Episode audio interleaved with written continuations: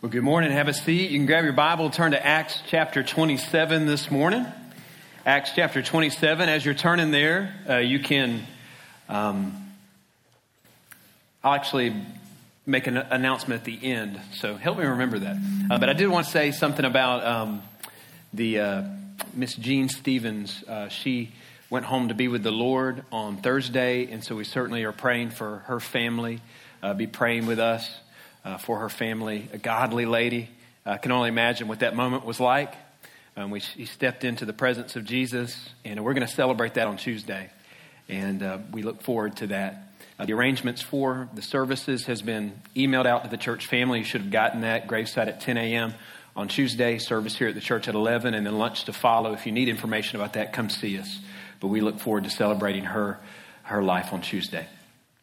All right, so uh, Hurricane Ida hit uh, the Louisiana um, shores last Sunday, right? Category four storm. And uh, we certainly need to pray for our relief teams. Uh, you see some people walking around today with uh, some yellow shirts on. They're part of disaster relief, Florida Disaster Relief. Uh, there's already teams who are out there who are working, and we need to pray for them, and then also pray for our teams, which I'm sure will be headed that way soon. it's a great opportunity, by the way, for you to uh, to serve and be the hands and feet of Jesus uh, over there. It, it, it's a great ministry for uh, those of you who are retired who can uh, still go do that type of work. Uh, so, see somebody with a yellow shirt today, see uh, someone out in the concourse afterwards if you're interested. They'll be hitting the road very soon.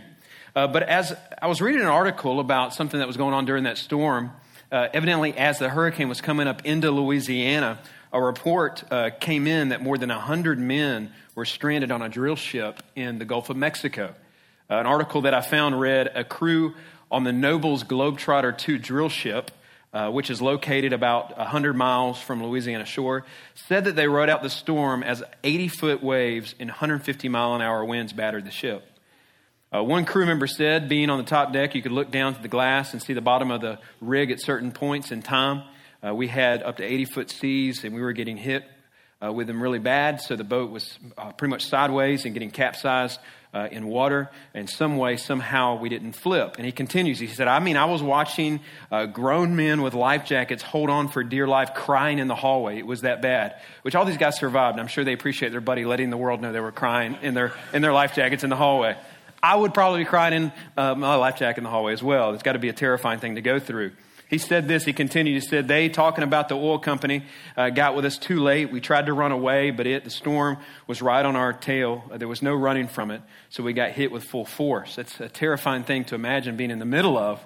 Um, you know, thankful for advance, advancements in ship technology uh, as that's probably what saved their life. Can you imagine being in the middle of a storm like that in ancient times, 2,000 years ago, in the middle of the Mediterranean, in the middle of a big typhoon, just like that, uh, in a ship that's made of wood, that's made uh, to hug the coast of, uh, the, of, of the Mediterranean Sea? Well, for Paul, he doesn't have to wonder. He doesn't have to imagine. He actually experienced that. And uh, Luke records it for us in Acts chapter 27. So stand with your Bibles open, and I'm going to read a beginning in verse 13.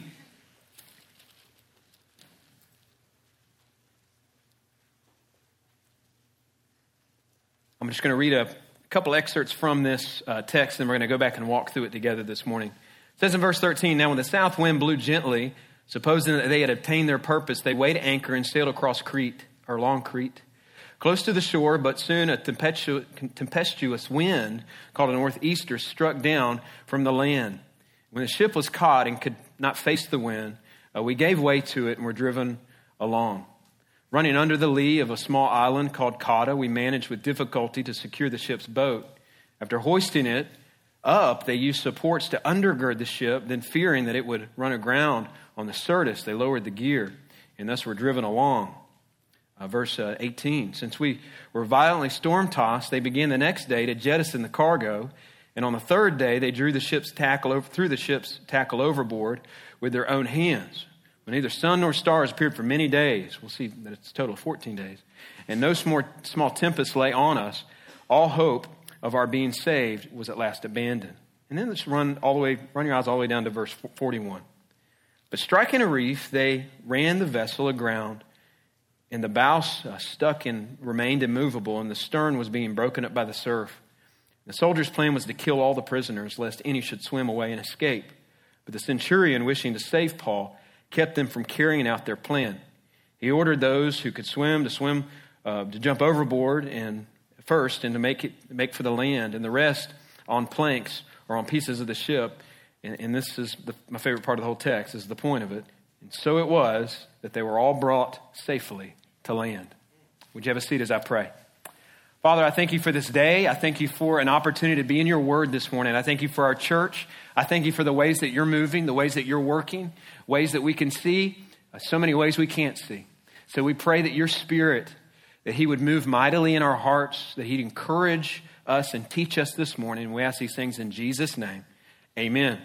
Uh, so this is a really, really cool story. I don't know if you've read Acts chapter 27 before, uh, but it's a story that I want us to just uh, get caught up in this morning. All right, I want us to walk through it. Uh, Luke uh, lays out in a very detailed account of Paul's voyage from Caesarea by the sea to Rome. And you'll notice uh, one thing I want to point out is you'll notice a lot of nautical terminology, a lot of sailing terms. All right, so it's good to know some of the basic terms like uh, that the back of the boat is called the stern, that the front of the boat is called the bow. Uh, I don't know why they came up with those names, right? If I was naming the front of the boat, I would have called it the front of the boat, right? Back of the boat, I'd have called it the back of the boat. Uh, but uh, those are, I guess, better, better names. Um, but there's little sailing terms like this in, in, nautical terms as you move through this story. So we'll try to stop along the way and clear things up. Also, with stories like this, we need to be very, very careful, right? It's, it's easy to take a story like this, and a lot of people have done this. Take a story like Acts chapter 27 and just take it and go allegorically crazy with it right? And take every anchor and every rope and every plank and every piece of wood and uh, turn it into a metaphor for something uh, spiritual, all right? When the author intends for us to do that, we do that, right? Uh, but we have to be careful. There are times to do it. Certainly in Scripture, when you look at um, you know, metaphors for the trials of life. We see fire used for that, uh, storms used for that, you know, prison cells, and on and on.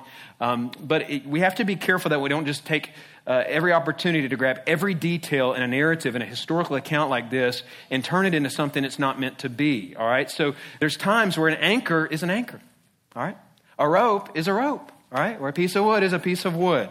All right. So, uh, but but overall, I believe that this is is the physical storm, but I think it is meant uh, to to kind of capture and picture for us storms that that we go through in life, trials that we go through in life, and so we are going to look at it like that this morning.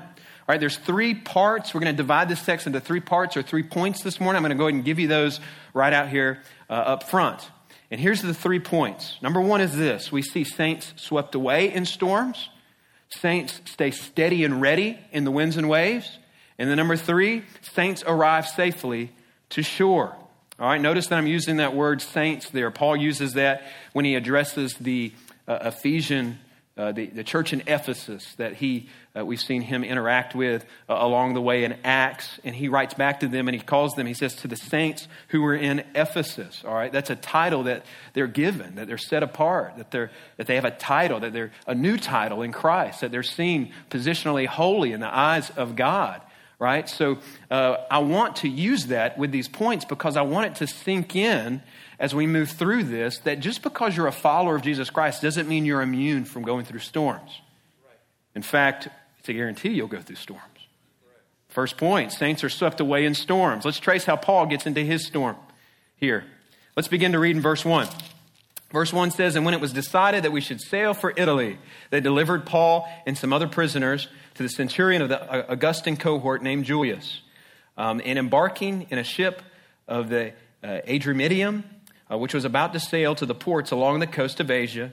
Uh, we put out to sea accompanied by Aristarchus, a Macedonian from Thessalonica. All right, so let's uh, talk about a few things here. So, Paul has appealed to Caesar. Uh, hopefully, you remember that from last week. Uh, the King Agrippa didn't even think he needed to go to Caesar. He was innocent, but there was something with the Roman law, I guess we don't really know for sure, that once you appealed to Caesar officially, to Caesar you will go. And so he's on his way. Uh, Rome is the center of the entire world at that time. All right, so the Gentile world. So Paul's excited to get there. Uh, he's a missionary. He wants to get there to preach the gospel. So center of the Gentile world.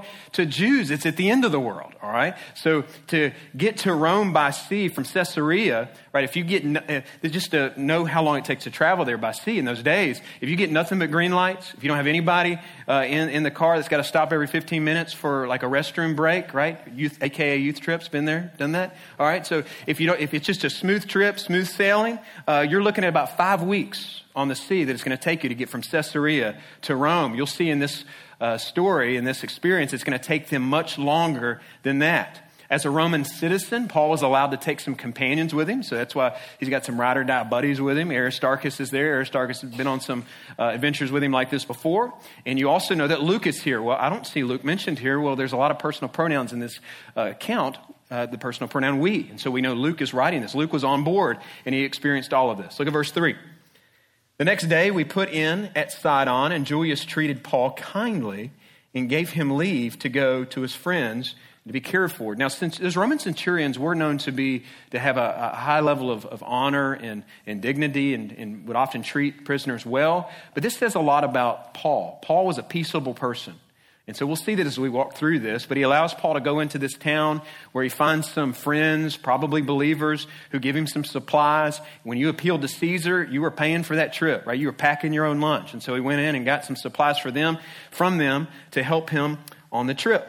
Verse 4 In putting out for, uh, to the sea, uh, from there we sailed under the lee of Cyprus uh, because the winds were against us. All right, under the lee of Cyprus. When it, when it phrases, uh, when, when, you see that phrase, under the lee, and it's usually a, the name of an island, it's on the side of the island that's blocked from the wind. It was easier for them to navigate in, that, in those windy conditions. All right? Verse 5 And when we had sailed across the open sea along the coast of uh, Cilicia and Pamphylia, uh, we came to Myra uh, in Lycia. All right. And so uh, they're sailing along the northern coast. If you know that part of the world, the geography, they're, they're sailing across the, the, nor- the, northern coast of, of, of Asia Minor. Uh, they land in Myra. So it's, it's modern day Turkey. They land in Myra.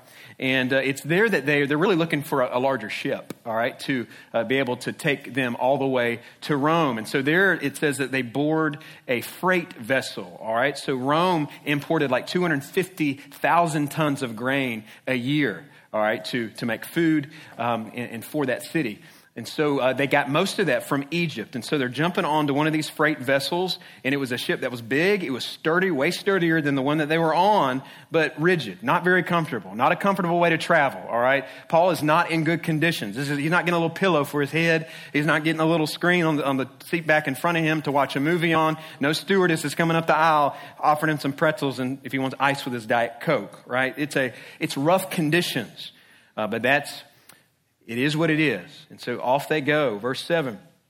It says, When we sailed slowly for a number of days and arrived with difficulty off Cnidus, and as the wind did not allow us to go any further, we sailed under the lee of Crete off of uh, Salmon.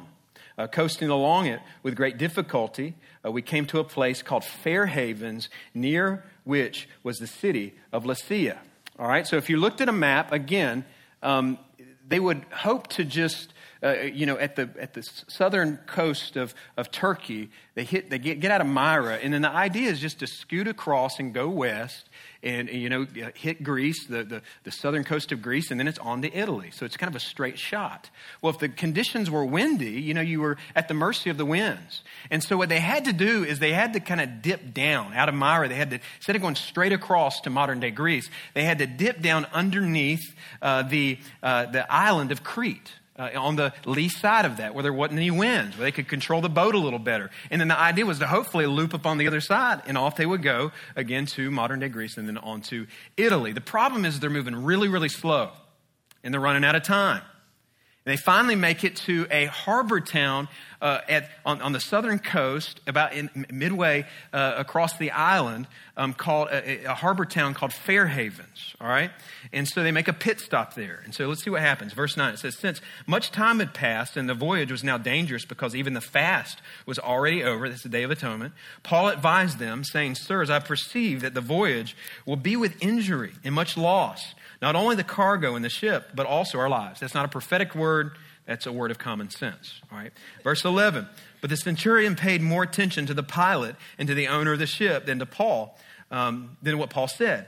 And because the harbor was not suitable to spend the winter in, the majority decided to put out to the sea from there on the chance that somehow they could reach Phoenix, a harbor of Crete facing both southwest and northwest, and spend the winter there. And so Paul, Paul speaks up. Paul is not a rookie on the sea, right? He's a seasoned um, sea traveler, a lot of frequent sailing miles uh, on Paul's account. Uh, he's already been in two shipwrecks. First Corinthians or Second Corinthians eleven twenty five says he was in three total. This is going to be his third.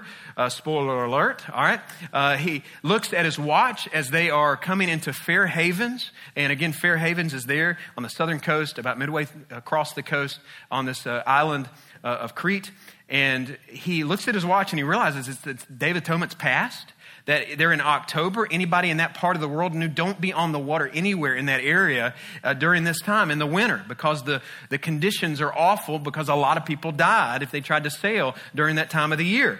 So Paul hears, he hears this conversation happening between the, the soldiers and the, the, the sailors and the captain, all right? And basically the captain's speaking up, all right? And he, he wants them not to stay in Fair Havens. He wants them to scoot down the coast just a little bit, down the coast of Crete to another harbor town called Phoenix. Who don't want to spend winter in Phoenix, right? So you can hear him talking, can't you? Like, listen, guys, you do not, listen, we do not want to stay in Fair Havens. We're about to, to tie the ship. We weren't hoping that this would happen, but we've t- it's taken a long time. We're going to have to kind of just uh, camp out here for a few months for the winter. But you do not want to spend winter in in Fair Havens, all right? It's Podunkville, right? All they got there, they got a Motel 6, they got a McDonald's, they got a 7 Eleven, and a Huddle House. You don't want to stay there. If we just scoot down the coast a little bit, we can make it to Phoenix, all right? Phoenix has a Holiday Inn Express. Phoenix, a free, free continental breakfast every morning, right? Phoenix has a Chick fil A. Phoenix has a Buc-ee, 7 Eleven. Just scoot down the coast a little bit, man. And Phoenix doesn't have a huddle house, it has a Waffle House. And about that time, somebody's like, Captain Jack has a point. All in favor of going to Phoenix say aye. Everybody says aye. And Paul just shakes his head. And then it says in verse 13, Now when the south blew gently, so they vote to head on down to Phoenix, shouldn't be a, a very long trip. It says, When the south wind blew gently, supposing that they had obtained their purpose, they weighed anchor and sailed along Crete close to the shore. Well, starts out good. You can kind of see the captain kind of smirking a little bit, looking over at Paul Fair Havens. Paul, just wait till we get to Phoenix. The rookie over here. Old Paul doesn't know what he's talking about. Yeah, listen to the captain, Paul. Hey, you be the convict, I'll be the captain, right? You be the passenger, I'll be the pilot. And all of a sudden the wind starts picking up. All of a sudden rain begins, begins to fall, and before they know it, they're caught up in what's called a northeaster, which is essentially a hurricane. The Greek word is typhonikos, all right? It's the, where we get our word typhoon from. And the winds and the waves become so violent, it begins to take over their boat to the point where they only have the choice to just pull down their sails and to let go of the wheel and be at the mercy of the winds and waves. And so they let go of the wheel and it pushes them down to the lee side of a small little island that's south of Crete. And there's a point where they manage to pull in the rescue boat, which was important. You don't want to lose that. You're going to need a rescue boat off of that big ship to get into some of those rocky shores. They tie chains around the ship to, to try to um, you know, save it from falling to pieces. And then they lower a drag anchor, which wasn't an anchor to keep them, uh, you know, to stay put. It was actually meant to slow them down so they would stop drifting because it says that they were afraid that they were going to drift uh, into what's called Syrtis, which was an area, if they kept drifting south, they were afraid they were going to get off the coast of Africa, which there's a place called Syrtis, which is a long stretch of, of water that's filled with reefs and sandbars, and it's a graveyard for ships. So the ship's taking on water. They're throwing things overboard. They're trying to lighten the ship. And it says in verse 20, what does it say? The mood on the boat is just utter hopelessness. They're in a storm, they're in a bad storm. So I want to talk about storms for a moment. And the first point is this I want to, I'm talking to believers this morning. I want you to listen to this. What we learn as we see Paul sailing into a storm is we learn a truth that when saints follow God's will, you just set your clock, it's going to put you right in the middle of a storm. We're not promised that when we come to Jesus that it's smooth sailing. No, it's actually on the contrary. When you look at Paul's life, when he comes to Christ, things actually get worse. You, Paul, Paul has one bad day after another bad day. It gets much more difficult. And we've got to be careful, believers, when things don't go right, when we experience trials and we experience storms, we can have some wrong thinking. One, one wrong thinking that I want to point out, and, and I'm talking to, to Christians, it's, it's, it's, a, it's a commonly, uh, you know, it's a, it's a wrong way of seeing storms in that when something wrong happens in your life, we often can see that storm that we're in that we didn't ask for is, man, this, this has got to be connected to something that I did wrong in my past. And this is, I knew that the college fraternity party days were going to catch up with me. This is what this is, right? I knew this was me paying for something that happened. And if you think that way, what you're doing is you're allowing the, this culture's worldview to leak into your worldview and to make it way less biblical than it should be. God is not Buddha. God has not set up the world to operate on karma. Amen. You know why Paul's in trouble? Paul's in trouble because he's being obedient. Paul's in trouble because he's in the center of God's will. It is true that there are times, hey, and you may be there this morning, and you'll need to allow God to work in your heart and to repent and to change. If this is you, because you can sail into waters at times because, into stormy waters because of sin, because of bad decisions that you make, consequences attached to sins. There can be times where you're in storms of God's judgment because of things that you've done. That's not what's going on here. When we get to those places in Scripture, we'll look at that and we'll make that point. Paul's in the middle of this storm because of his obedience. When saints follow God's will, it will put you at some point in the middle of a storm. It could be a storm even this morning. By the way, you're either as a believer coming out of a storm, in a storm, or about to be in a storm. You may be in a storm this morning. It could be a storm related to your health. It could be a storm related to the death of a loved one. It could be a storm related, like an emotional storm. It could be bouts of deep loneliness or, or depression. It could be a financial storm. It could be a storm of, of losing a job, the loss of a relationship. And you need to recognize this morning in your heart that as a follower of Christ, we are not shielded from the storms of, of, of this life. In fact, it's God's will, the will of God, that will lead you as a believer right into the eye wall of a hurricane. Some of you are like, well, I'm glad I came to church this morning. That's encouraging for me to hear. Thank you for that. But I do hope that this encourages you. As we see that when we think about storms, we're not just acknowledging that there's an inevitability in our life of, of, sailing into storms as Christians. No, I want you to leave with your heart encouraged and full of hope because what Paul shows us is that in the middle of the storm, we can actually be steadied and ready to be used by God. Second point Saints, stay steady and ready on the winds and waves. Let's keep reading verse 21. Since they'd been without food for a long time, Paul stood up among them and said, Men, you should have listened to me. Told you so. And not have set sail from Crete uh, and incurred this uh, injury and loss. Yet now I urge you to take heart, for there will be no loss of life among you, but only uh, of the ship. For this very night there stood before me an angel of God, to whom I belong and to whom I worship. And he said, Do not be afraid, Paul. You must stand before Caesar. And behold, God granted you all those who sail with you. So take heart, men, for I have faith in God that it will be exactly as I have been told. But we must run aground on some island. If you lean in right here the next few minutes with a teachable heart, there is a lot to learn from Paul about steadiness and readiness in the middle of a storm.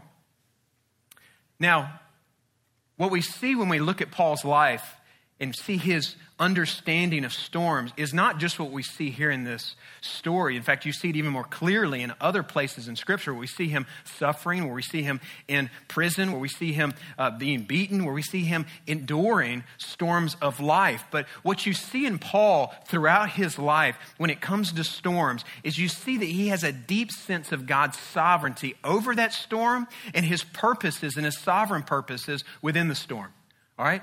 So he, he sees God as sovereign over the storms of his life. So in his heart, it is rooted in the truth that God is sovereign over the storm that they are in, and that God's actually sovereign over him being taken into the middle of the storm. This is something that all the disciples grasped. In fact, they were given a, a very memorable object lesson as they went through their own storm. Do you remember Mark chapter 4? Do you remember what Jesus uh, does with the disciples. And have you ever noticed whose idea it was for them to go across the Sea of Galilee that day they got caught in the storm? It was Jesus's.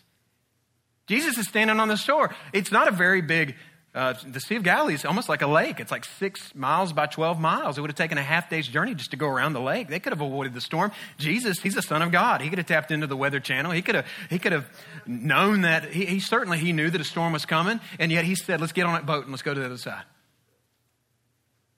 And they walk through that experience, and we won't walk through that whole narrative this morning, but they get to the other side and they learn a lesson. And later on, Peter, one of those disciples who was impacted that day and learned about storms later writes in 1 peter chapter 1 verses 6 and 7 in this you rejoice though now for a little while if necessary you have been grieved by various trials so that the tested genuineness of your faith, more precious than gold that perishes, though it tested by fire, may be found to result praise and glory and honor at the revelation of Jesus Christ. You know what Paul learned that day? I'm sorry, Peter learned that day on that uh, on the Sea of Galilee. What the disciples learned and what Paul has learned through the storms of his life is that storms are essential and needed in our lives for us to grow, Amen. for us to be sanctified. As painful as it feels, I want you to, to, to, to anchor your heart into that this morning that it, it feel your feelings are horrible guides. Your feelings would tell you that you don't belong in that storm and you need to get out of that storm. That's normal because we're humans and those are emotions. But there's got to be a faith down beneath that in your heart that believe, that, that understands listen i can't listen to my feelings right now right now. I have to anchor my heart in truth and believe that even though it feels like i'm being torn apart even though it feels like i'm being run down even though it feels like i'm being ripped apart to smithereens and my life is falling into ruins, that God is at work. Amen. It's like a, a good football coach. Yesterday, I'm sure some of y'all were happy to see some more college, foot, some college football back on TV. Um, and as you see those players, you know, in just great shape, making plays, um, running across the field, what you don't see is you don't see them feeling like they're about to die when they show up for spring workouts earlier in the year and the coach runs them through drills and basically tears all their muscles down so that they can be built back up. I mean, it gets them to the place where they can't barely even walk, but it's a necessary part of the process of being built up and strengthened. In storms and pains and trials, Christian are a necessary part of you being built up and more conformed to the image of Jesus Christ. Storms prune us. Storms strip away things that don't belong. Uh, they strip away what's phony. They strip away weak, superficial, me-centered faith that tends to only want to worship God when things go right. And if you're going to be steady in the storm with eyes of faith in your heart, you got to lift your eyes and you got to see that there's a sovereign God over that storm. There's a sovereign God who led you into that storm and who has sovereign purposes for your life in that storm. And within the storm, you need to anchor your heart in the truths of his never failing, rock solid word that never fails to come true. So Paul stands in the middle of these guys who are hopeless. In his heart, hey, his heart's tethered to something else. His heart's anchored to, to other truth. He's standing on a different kind of ground. He's standing on the promises of God. And he's in the middle of hopelessness. I mean, those guys, that part of the Mediterranean is littered with the, the ruins of ships and the, and the skeletons of soldiers, skeletons of uh, sailors from that part of the, the world and in that time in history. And Paul stands up in the middle of that hopelessness, in the middle of that storm, and calm and collected and steady. First of all, he says, I told y'all so. I think that's pretty funny, right? He said, I told y'all so. He said, y'all should listen to me, man. Huddle House back in Fair Havens don't sound too bad right now, does it? You know? And he's not rubbing that in their face. He's actually establishing credibility. You know, he's, he's saying this. He's saying, hey, take heart. Nobody's dying. Nobody's dying. Tonight, an angel of God, a messenger came to me with a divine revelation from God to whom I belong and worship. And he said, Do not be afraid, Paul. You will stand before Caesar, and all the guys on this ship are going to survive. You guys take heart. For I have faith in God that it will be exactly as I have been told. Do you have that kind of faith this morning? Do you have the kind of faith that God's sovereign over your storm? And are you standing on the promises of His word in the middle of your storm. The steadiness you see in Paul's life is a result of him standing on those promises. Are you standing on promises in the middle of your storm this morning? Are you standing when, when the storm takes everything else away? Do you realize there's always promises there to latch on to? There's always promises to stand on. Storm can't take those away. Standing on those promises within the storm make you steadfast through the storm and are actually used to help you grow more into the image of Jesus Christ. Are you standing on promises in the middle of your storm, like the truth that He will never leave you, He'll never forsake you? That God is in the middle of that intense storm with you. You know what that means? It means like Job, if I lose everything in the middle of the storm, absolutely everything. The truth is in Christ, I still have everything because I still have Christ. You never lose God. You never lose His Word. He never loses you. Are you standing on that promise this morning? If you stand on that promise in the middle of a storm, it'll make you steady. Are you standing on the promise that the winds and the waves and the tribulation and the persecution in this life that can beat you up, that no storm, that no trial, that no person, that no enemy can snatch your soul out of the mighty hand of God? That Jesus came and has already done for you what you couldn't do for yourself, and now you belong to God forever. No matter how you feel, no matter how far you've wandered this morning, if you are a believer, you need to get right with God and you need to draw back close to your heavenly Father and restore that fellowship. But it's a done deal. Jesus said, It is finished. Right? The, the veil's been torn.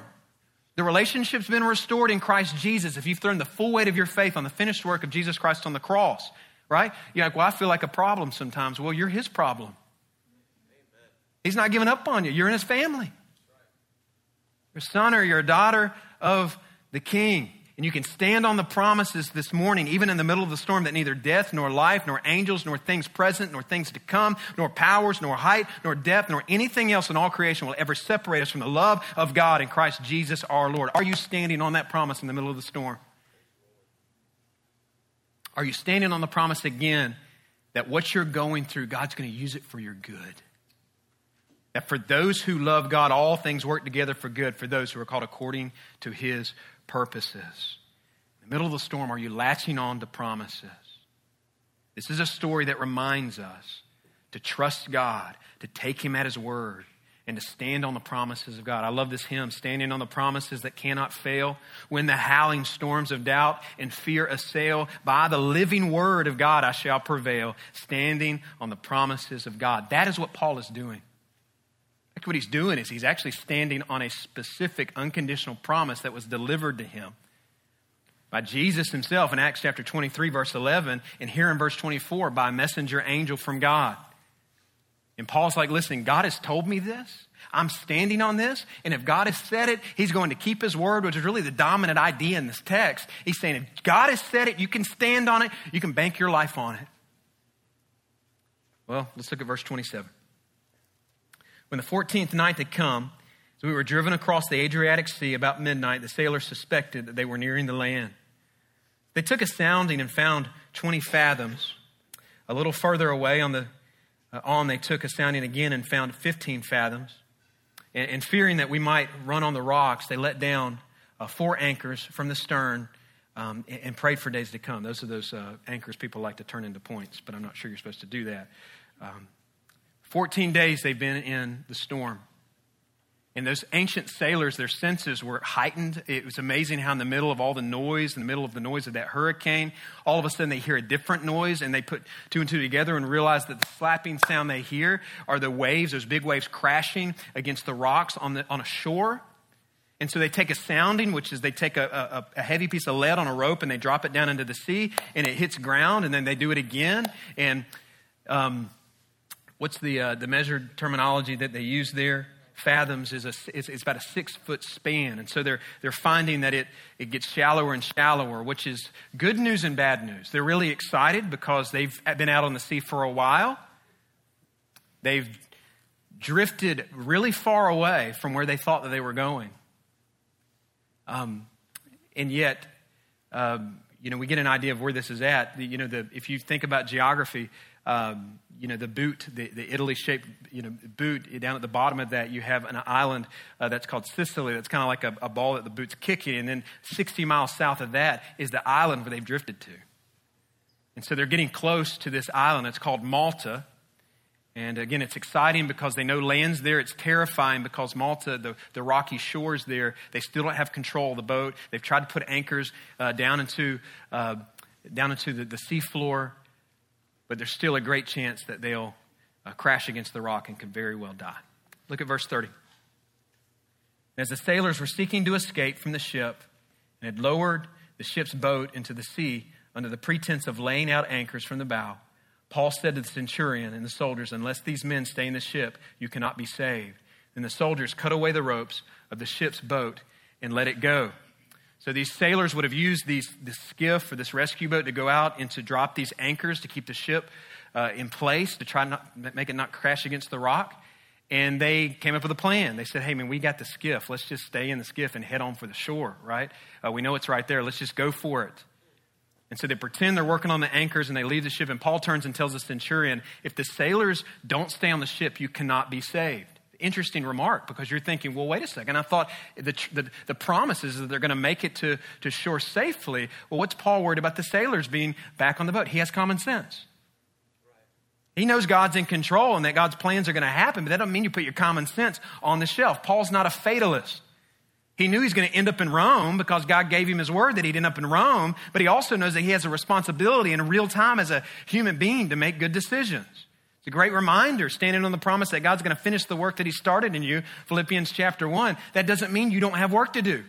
It means God will accomplish that work through disciplined prayer. God will accomplish that work through disciplined Bible study. God will accomplish that work and accomplish that promise that He will do in your life through good decision making. Well, the centurion listens to Paul, and again, there's um, Paul has an audience with these pagan guys, and it's interesting that the convict has now become the captain. Paul's got an audience here, an influence centurion listens to him. He orders the soldiers. And what the soldiers do, they don't use a lot of common sense. They grab the swords and they just chop the rope to the skiff, and there goes the rescue boat. And Paul's like, maybe we should have used the swords just to get the guys back on the boat. There goes our rescue boat. And so I don't want you to lose sight of how this is still a very grim picture. They're, they're close to the shore. They, don't, they can't really see exactly where they are. They know there are a lot of rocks, and this big ship is just bouncing all around, and it's still a coin toss as to even if these guys are going to survive through the eyes of these pagan sailors. Verse 33 As day was about to dawn, Paul urged them all to take some food saying, Today is the 14th day that you've continued in suspense without food, having taken nothing. Therefore, I urge you to take some food, for it will give you strength. For not a hair, here it is again, the promise, for not a hair is to perish from your head of any of you. And when he had said these things, he took bread and giving thanks to God in the presence of all, broke it and began to eat. Then they all were encouraged and ate some food themselves. We were in all 276 persons in the ship, and when they had eaten enough, they lightened the ship throwing out the wheat into the sea. Again, trying to lighten the ship so it doesn't run on the rocks or the reef.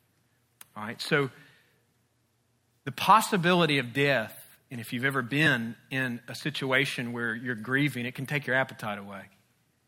And these guys have been out on rough waters. They've had a very difficult 14 days. Adrenaline's been pumping. They've been hopeless, and they haven't had a lot of appetite. They're famished. They, they're, they're weak.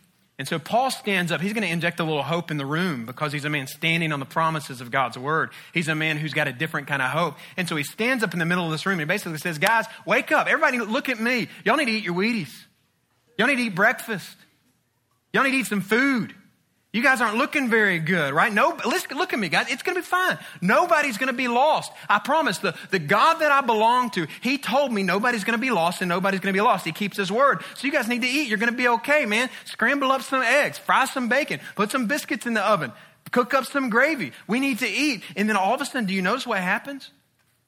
First, he takes the, the biscuit in front of them, he, or the bread, and he breaks it and he thanks God for it.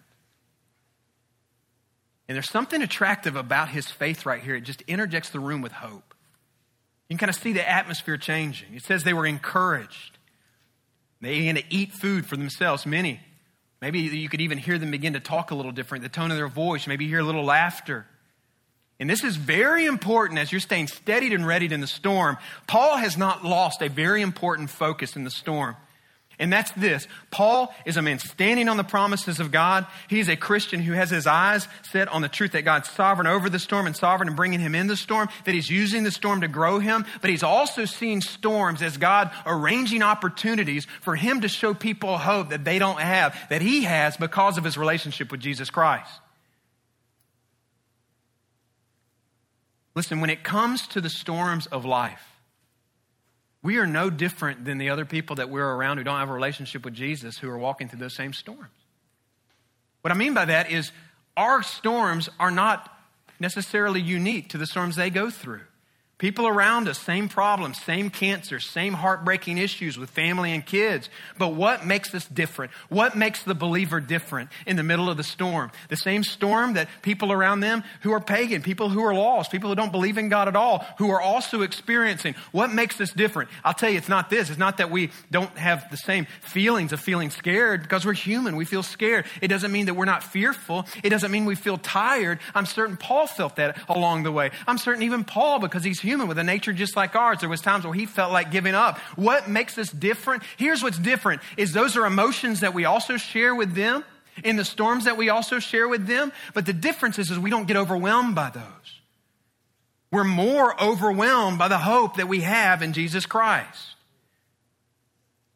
When you have a hope like that, people take notice. It's a powerful way to bear witness to the gospel. Listen, the biggest impact, the biggest gospel impact you will ever have in your life as a believer is as a fellow traveler in a storm with somebody. Because people watch. People are paying attention to your life right now as you walk through a storm. It could be a health storm a health storm in which you, as a believer, even with tears running down your face and with the same emotions of wondering, God, what are you doing? And where am I going? And why is this happening to me? You're able to say, with a heart anchored in truth and standing on the promises of God, you're able to say, Hey, I may feel sick in my body, I may have pain in my body, but my spirit is filled with hope. Because His Word says that one day He's going to wipe away every tear from every eye. One day I'm going to get it. I'm going to get a brand new body. I'm going to be in the presence of Jesus, and just that's going to be just an amazing thing. But he, I'm also going to be. I'm, I'm going to be experiencing a pain-free existence. A financial storm. You know what makes you different? When you, along with somebody who is lost, you lose your job, is the kind of hope that comes out of you. Hey, I'm going to be okay, man. It hurts. I don't feel like I got a fair shake. I feel like I've been treated poorly. But I'm going to be okay because I count everything as lost because of the surpassing worth of knowing Jesus Christ, my Lord. Maybe you're here this morning and you're, go, you're walking through a storm. Maybe you're a young couple. It's been three, four years you're trying to have a baby. Multiple miscarriages. With tears running down your face, with a heart that's broken, with a heart of faith, you can still, because of the hope we have in Jesus Christ, you can say, Bless the Lord, O my soul, who redeems my life from the pit and crowns me with steadfast love, and whose mercy satisfies me with good. That's the kind of hope that makes us different. Are you glowing with that kind of hope?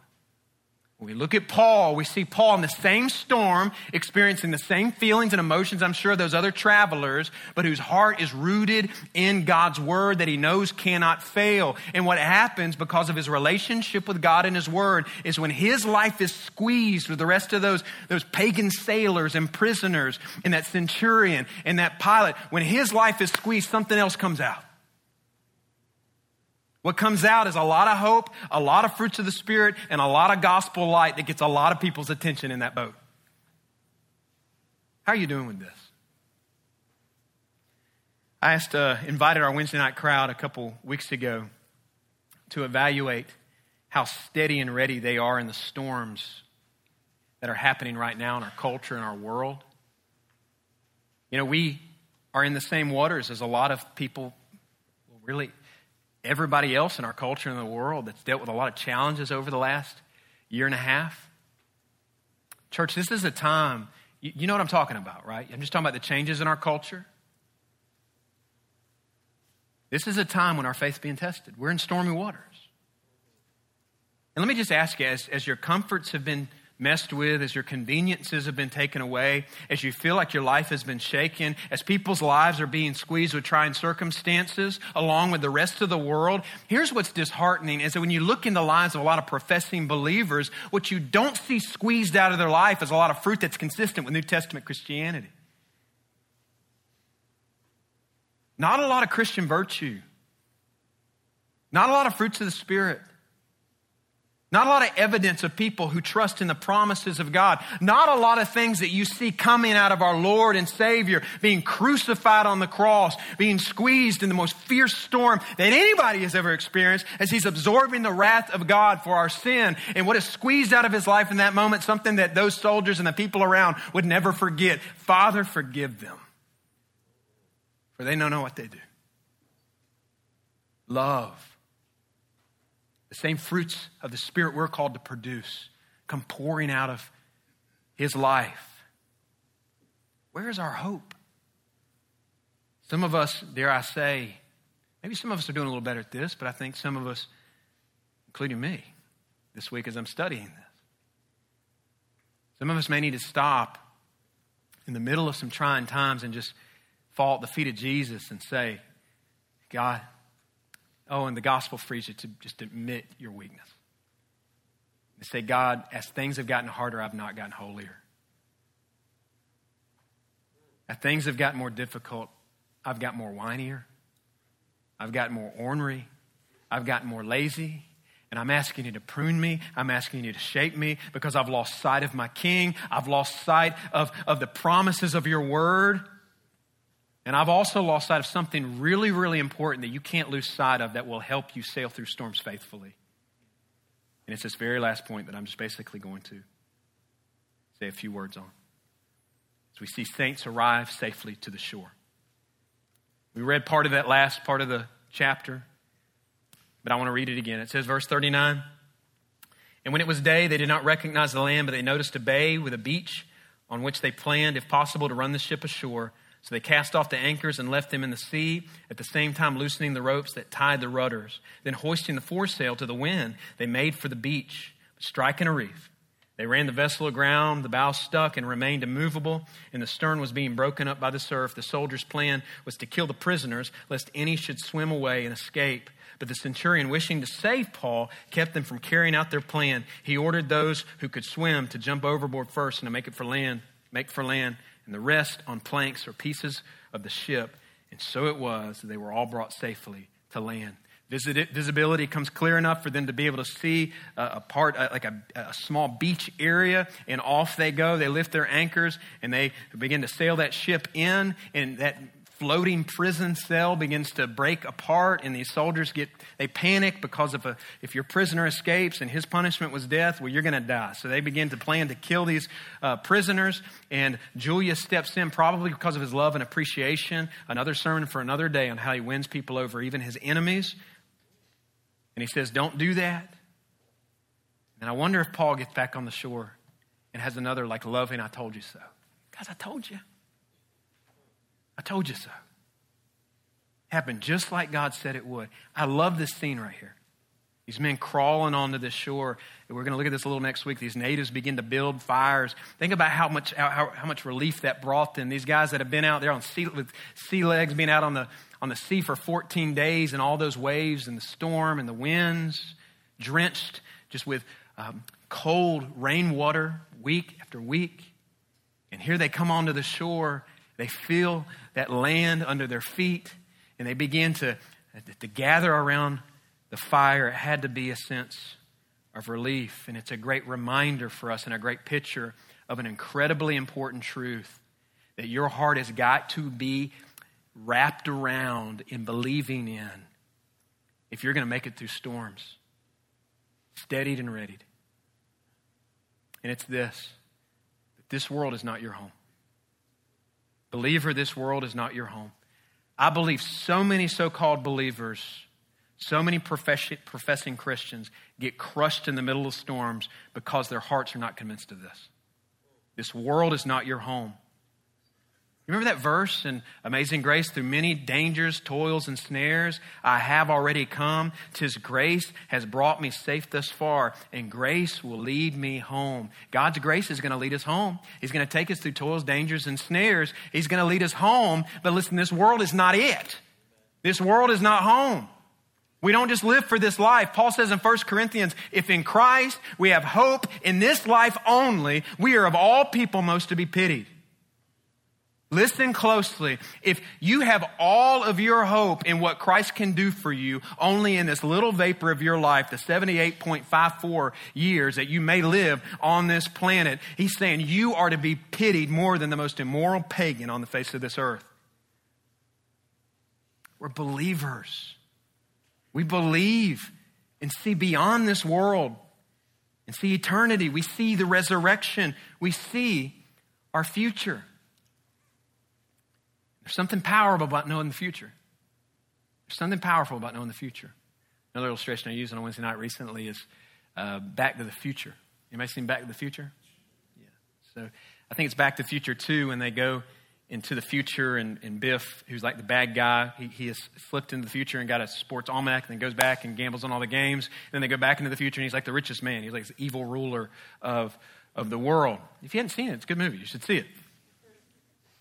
And as a kid, I remember seeing that and going, that's a good idea. I need to go in the future and get me a sports almanac. Then I can be rich, you know? That's a kind of an evil way to look at it.